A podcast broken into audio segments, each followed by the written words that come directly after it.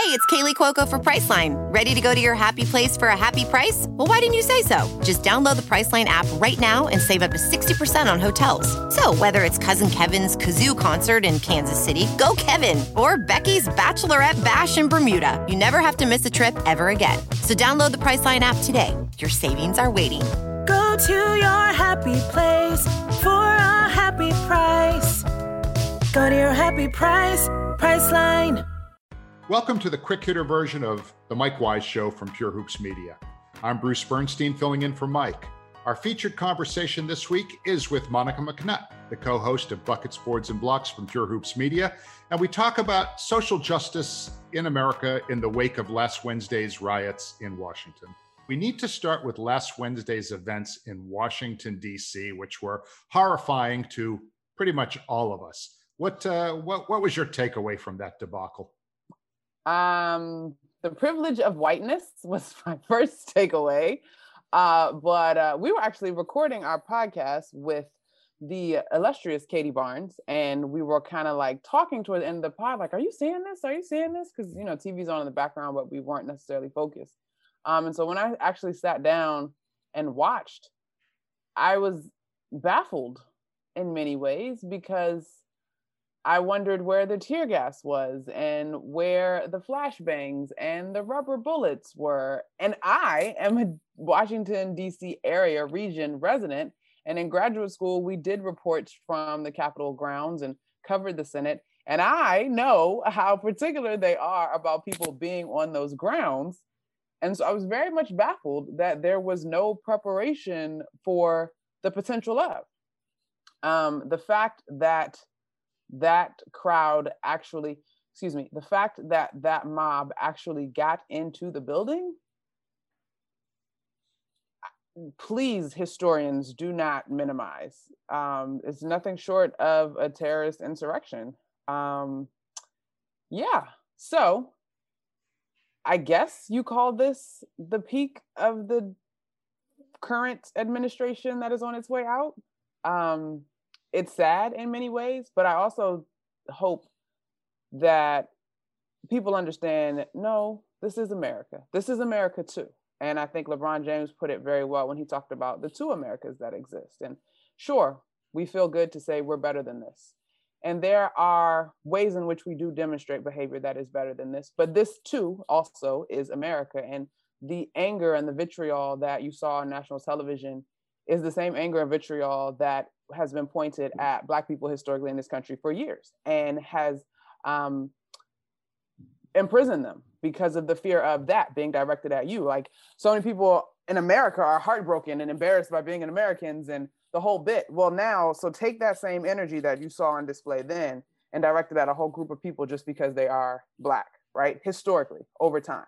I mean, that is to me when I think of Black History Month coming up in elementary school, that was the same scene that we saw around the lynching of black bodies and that's the kind of energy and the hatred that is pumped into our country for in regards to people of color. Now fortunately we've made progress and you and i and mike when he was healthy had we've had all these conversations but that too is still america. And so i think in order for us to become better we have to acknowledge the areas in which we need to fully improve. Um, and so i'm needless to say very happy that this administration is coming to an end and we are hopefully moving in a direction that includes healing um, and more unity. Well, that's certainly something that we all need. I mean, I, one of the biggest complaints that I have about everything right now is that people have forgotten how to disagree with dignity and with some level of respect for other opinions. And, you know, I know that, you know, Doc Rivers, who's one of the greatest leaders in basketball today and who has been victimized by racism over the years. I mean, back when he was uh, uh, in San Antonio, he actually had his house burned down and it was considered to be a racist incident. He is married to a white woman, Chris, and so he knows very well what it's like to be on the wrong end. In spite of his money, in spite of his notoriety, he's still an African American man in the United States of America and has felt the sting of racism. And when somebody like Doc Rivers comes out so forcefully and points out that, hey, the way these violent DC rioters were treated was very much in stark contrast to the way other demonstrations by minorities that were peaceful, not even violent, but were peaceful, were treated. And I think that really does kind of speak two the whole to America's issue that you brought mm-hmm. up so eloquently a few minutes ago. Yep, a hundred percent. I mean, a hundred percent. I literally am texting friends and my sister and talking with my parents. I'm like, if that had been a group of black people, it'd have been bodies in the street. Like, and it would have been in the name of the Constitution and protecting our hallowed grounds. And that's where it is. So, I, you know, Bruce, at a certain point, I did turn it off. Um, and I know stories are coming out now, written stories that have been a little bit more, had a little bit more time to materialize, right? And so there are details in these stories that either make you applaud the acts of some uh, of those who might have been deemed heroes in terms of be, being willing to be distractions or whatever the case may be, and then some that continue to make you shake your head.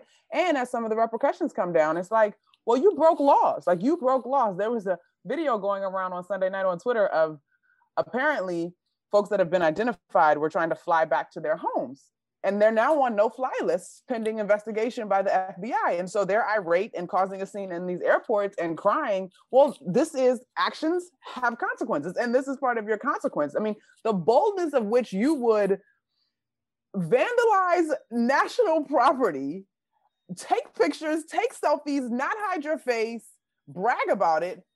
This is the two Americas. It is the privilege of the two Americas. It's like a, a kid who murders his mother and father and then complains that he's an orphan, right? It's like you don't have you don't That's you don't really you bleak, don't Bruce, but yes. yeah, sorry to be so bleak. Well, look, you live you live in the DC area, and I know Mike Wise lives in the DC area, and he's very politically oriented in a lot of ways. Was was this? I mean, all of us who respect the country felt violated by that thing. Did those of you who live in the DC area perhaps feel it even more intensely? So I'm outside of the city. I believe Mike is outside the city too on the other side. Um, yes. Yes. I had friends that, you know, could hear various sounds or or impeded by traffic. I know leading up to the events, Mayor Muriel Bowser here in the area asked DC residents to avoid downtown and avoid the area on Wednesday. So I do think here at home you could see some of the precautions being taken by everybody apparently except Capitol Police and FBI and whoever else was actually in charge of protecting the Capitol. Um, it, it's it's very odd. I think a, a, another friend of mine brought up the point that DC itself still doesn't have statehood, right? And literally, those residents were the most inconvenienced by this whole thing, and um, taxpayer dollars on so many levels that help maintain both the federal uh, the federal level and the local level uh, museums and such. So it's it's really interesting. Well, moving kind of in a lateral direction from the political turmoil in, in DC, Shut Up and Dribble mm. appears to be, thankfully, dead. Just ask mm-hmm. Kelly Loeffler, the soon to be former senator from Georgia, who co owns the WNBA's Atlanta Dream. The entire Atlanta team supported her opponent in the Georgia runoff, the Reverend Raphael Warnock, who narrowly beat Loeffler and will be the first African American senator in Georgia's history I know you were very proud of the dream for the, their part in that. I was tremendously proud. In fact, when we talked to Katie, I was hard pressed to find a moment at which the intersection of sports and politics, or whatever you want to call it, the intersection of made me more proud.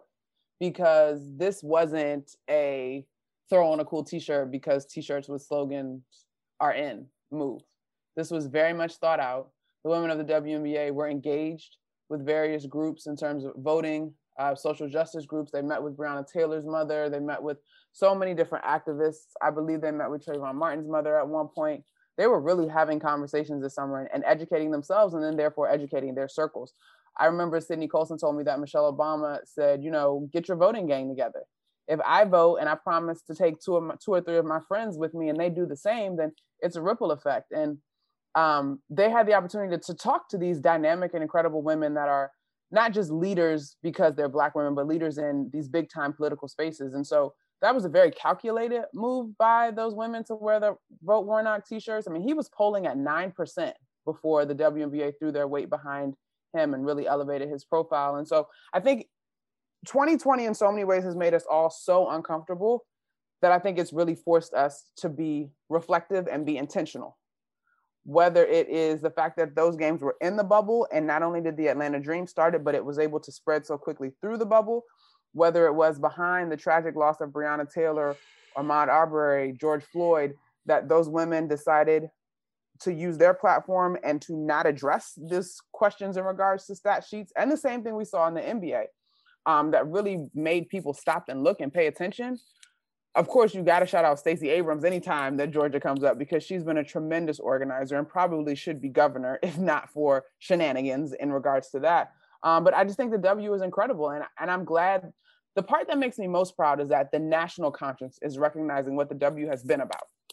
I mean, this is not new for the WNBA. These are women that are willing to really put their weight behind causes that they believe in, despite the risks. If you'd like to hear more from myself and Monica McNutt, check out the full version of the Mike Wise Show from Pure Hoops Media. You can also see the video version of the Mike Wise Quick Hitter on the Pure Hoops Media YouTube channel.